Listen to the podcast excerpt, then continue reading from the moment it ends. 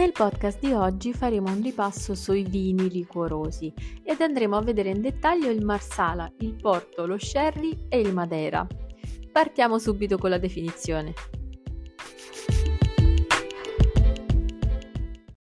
Il vino liquoroso è ottenuto da un vino base con titolo alcolometrico non inferiore a 12 gradi, che può essere sottoposto ad una concentrazione a freddo o all'aggiunta di mistella, alcol etilico, acquavite di vino, mosto concentrato o cotto.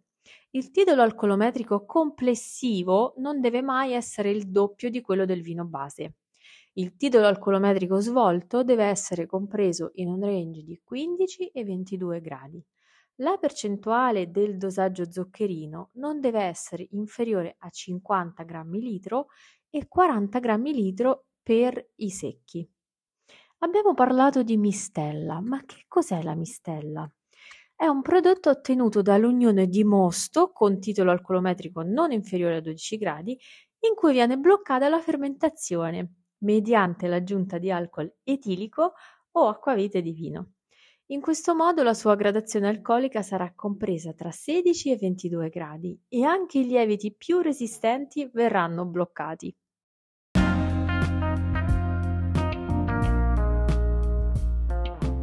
Il vino liquoroso italiano per eccellenza è il Marsala. Il nome del vino, scoperto nel 1770 dagli inglesi, deriva dall'arabo uh, Marsali, che vuol dire porto del profeta, oppure da Mars el Allah, che vuol dire porto di Dio. Il commerciante di Liverpool John Woodhouse decise di portare in Inghilterra il vino bevuto in Sicilia e decise di aggiungere però del whisky come conservante per il lungo viaggio. Al suo arrivo in patria scoprì che il vino fortificato e conservato nelle botti di quercia era veramente squisito e così tornò in Sicilia per costruire un proprio baglio e avviare un commercio stabile di questo prodotto. La condizione favorevole sicuramente è stata l'assenza degli scambi commerciali con gli spagnoli e i portoghesi, causati da, dalle guerre napoleoniche di quel tempo. Da lì a breve il Marsala diventò il vino preferito degli inglesi. Tutto questo fino a quando eh, il Porto e il Madeira iniziarono a tornare di nuovo sul mercato. A questo punto il Marsala subì una netta crisi fino a quando non furono i Florio nel 1895 ad acquistare le proprietà degli eredi di Woodhouse e ad esportare questo vino in tutto il mondo. Se pensate bene tutt'oggi al Marsala, probabilmente il primo nome che ci viene in mente è proprio quello dei Florio. E dopo questa parentesi storica definiamo le caratteristiche del Marsala. Il Marsala è un vino DOC prodotto in provincia di Trapani ad eccezione dei comuni di Pantelleria, Favignana ed Alcamo viene prodotto a partire da uve, grillo, catarratto, catarratto bianco comune, catarratto bianco lucido, damaschino ed inzolia per la tipologia ambra e oro. Per la tipologia robino a partire da uve pignatello, calabrese, che sarebbe il nero d'avola, nerello mascalese più un massimo 30% di uve a bia- bacca bianca. Una cosa fondamentale da sapere sul Marsala è che viene classificato in base al colore, quindi ambra, oro, rubino, al residuo zuccherino, al titolo alcolometrico e soprattutto agli anni di invecchiamento. Lascio qui un audio scatto per la seconda voce della classificazione dei Marsala, ovvero il residuo zuccherino ed un altro audio scatto per la terza ed ultima voce che riguarda il titolo alcolometrico e l'invecchiamento minimo.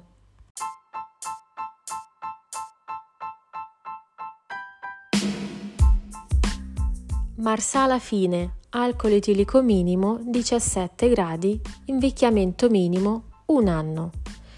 Marsala superiore 18 gradi, 2 anni. Marsala Superiore Riserva 18 gradi 4 anni. Marsala Vergine e, oppure detto Soleras, 18 gradi 5 anni. Marsala Vergine Soleras Stravecchio oppure Vergine Soleras Riserva 18 gradi 10 anni. Il Marsala viene prodotto con la vinificazione in bianco, tranne che per la tipologia rubino in cui subentra la vinificazione in rosso.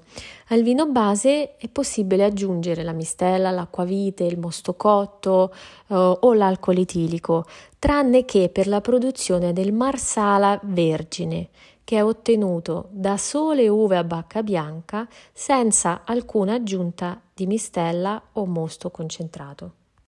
E quindi cosa contraddistingue il processo produttivo del Marsala? Beh, sicuramente il fatto che il vino viene posto nelle bottiglie di 300-400 litri scolme. Questo è un elemento distintivo che favorisce l'ossidazione e la maturazione.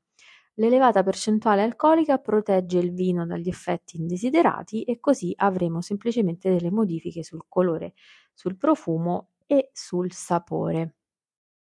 E perché il Marsala Vergine viene anche chiamato Soleras? Ovviamente per via del metodo di invecchiamento che è lo stesso che viene applicato agli sherry in Spagna. Spesso si pensa che il Marsala sia semplicemente un vino liquoroso da degustare dopo cena, ma non è proprio così perché il Vergine o il Superiore Secco, ad esempio, oltre ad essere perfetti con delle noccioline o vari stuzzichini, possono accompagnare perfettamente anche alcuni piatti di pesce, purché ben conditi. Il marsala superiore invece può stupirci con dei formaggi erborinati o foie gras, mentre quello dolce chiaramente con il cioccolato. La temperatura di servizio, quella perfetta, si aggira intorno ai 12 e 14 gradi.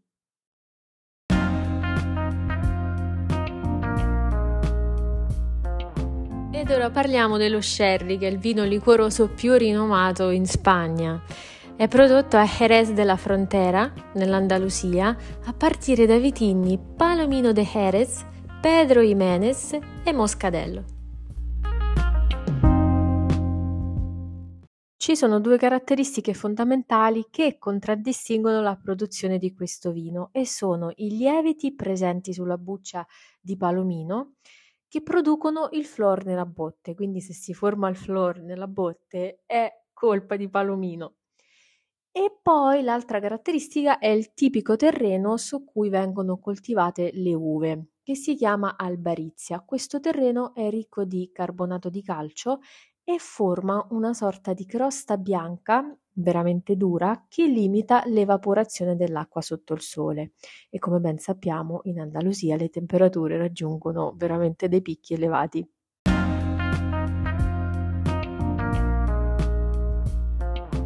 E allora come si svolge il processo produttivo dello sherry? Vediamolo subito. Le uve che hanno subito un brevissimo appassimento oppure una maturazione tardiva vengono pigiate e fermentate in acciaio. Si ottiene così un vino cui gradazione alcolica è di circa 11-12 gradi e mezzo, che subisce il processo di fortificazione e poi viene posto nelle botas di rovere da 600 litri, ma queste botti non vengono mai riempite mm, pienamente, ma solo fino a 500 litri ad esempio. Attenzione perché non in tutte le botas lasciate scolme si svilupperà poi il flor. E quando è che si sviluppa il flor, che è questo strato di lieviti filmogeni? Il flor si sviluppa se l'alcol sarà inferiore a 15 gradi all'interno della botte. Se invece l'alcol supererà in fase di fermentazione eh, i 17 gradi, il flor si romperà facendo partire un invecchiamento ossidativo. Nelle botas di sherry fino in cui si sviluppa il flor, la maturazione avviene sotto questo strato protettivo e quindi il vino non subisce alcuna ossidazione del colore, infatti eh, nello sherry fino il colore è sempre molto chiaro. Un momento molto importante nella produzione dello sherry è sicuramente la sua evoluzione, che avviene nelle botas grazie al metodo Soleras.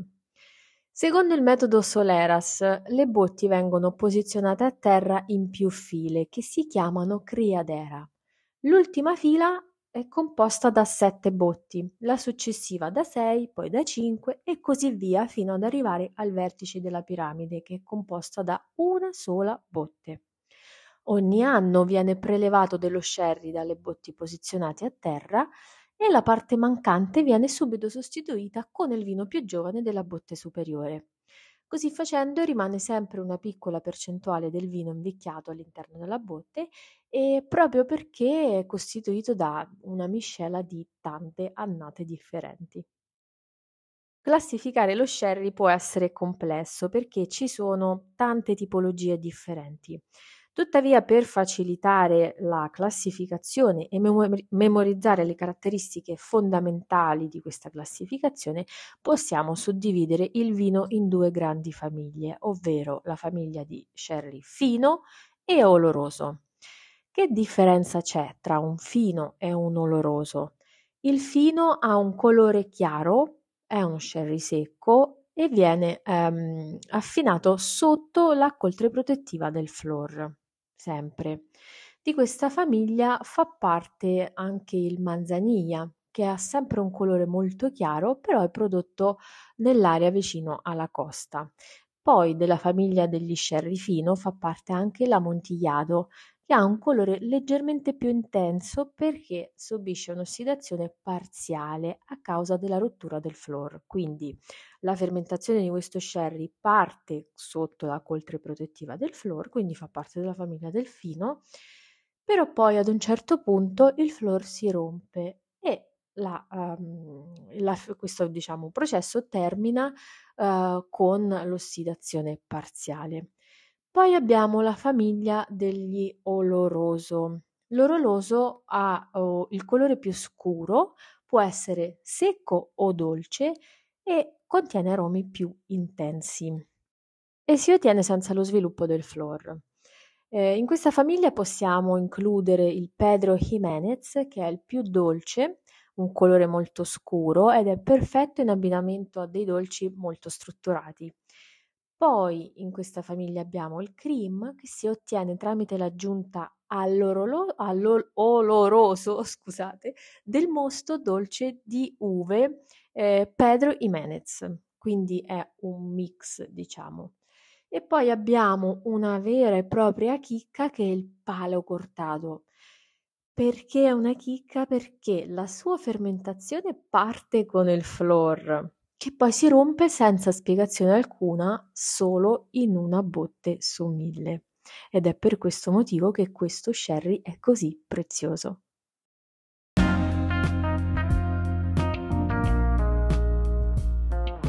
Ed ora parliamo del Porto, il vino liquoroso più famoso del Portogallo, ma forse direi è il più famoso di tutto il mondo. Questo vino viene prodotto nella Valle del Douro da tantissimi vitigni a bacca bianca e nera, cui uve vengono raccolte in uno stadio di sovramaturazione. Pensate che i vitigni che contribuiscono alla creazione del porto sono circa 50, quindi sono veramente tanti. Tuttavia i più utilizzati sono il bastardo con circa il 60%, seguito poi da Toriga Nacional, Toriga Franchesa, tinta barocca e tinta Roriz. Benissimo, e come si produce quindi il porto? Una volta che il mosto in fermentazione raggiunge circa i 6-7 gradi di alcol, subisce una fortificazione con il brandy oppure alcol di origine vitivinicola. Questo si fa per stoppare appunto questo processo fermentativo. Dopodiché il mosto viene trasferito nelle tipiche pipe da porto, che sono delle botti, cui capacità può variare dai 550 ai 600 litri. Qui il mosto riposerà per qualche mese e subirà un altro travaso, poi, se è il caso, l'aggiunta di altro distillato. Prima l'invecchiamento del porto veniva svolto solo ed esclusivamente da disciplinare a Villanova de Gaia. Invece al giorno d'oggi è possibile svolgere questa fase molto importante direttamente nella zona del Douro. I primi due anni dell'invecchiamento sono uguali per tutte le tipologie di porto. Successivamente però i vintage vini mh, prodotti con la stessa annata procederanno con l'affinamento in bottiglia, mentre i tawny resteranno ad affinare nelle botti. Ora, la classificazione del porto non è così semplice ed immediata da capire. Tuttavia dobbiamo sapere che il porto si può mh, classificare in base agli anni di invecchiamento e alla sua qualità. Per ricordarci al meglio le varie tipologie, possiamo dire che il porto eh, può essere bianco, rosato, ruby o tawny.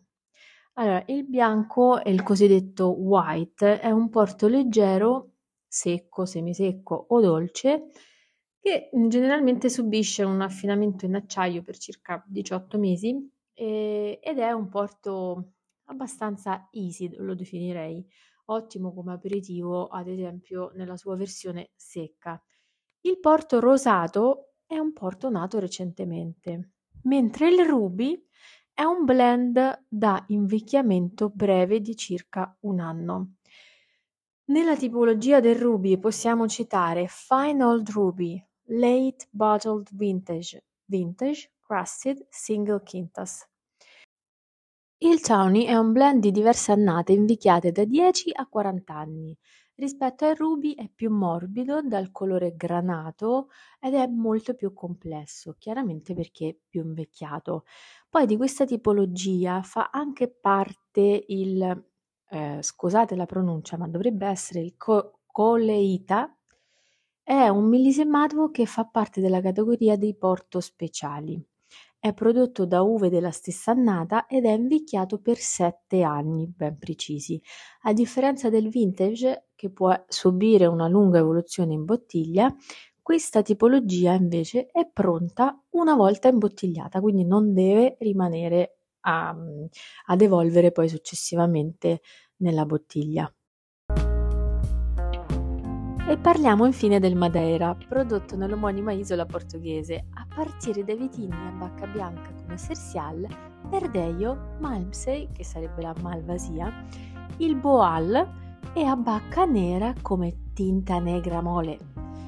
Il vitigno sarà indicato in etichetta solo se raggiunge l'85% della composizione Diciamo che la caratteristica produttiva più importante per il Madeira è il riscaldamento che subisce il vino nelle tipiche estufas, dove la temperatura arriva a sfiorare i 40-50 gradi. Questo processo dura circa 3 mesi e permette la formazione dell'inconfondibile aroma di caramello. Per il resto la produzione è molto simile a quella del Porto. Le tipologie di Madeira con il vitigno indicato sono quattro e sono Malmsey, che è il più dolce, Bual, che è semidolce ed è ottenuto proprio da questo vitigno raro, il Verdeio è un semisecco e già un pochino più strutturato e poi abbiamo il Sersial che è secco e ricco di acidità. Anche il Madeira può essere vintage, ovvero millesimato.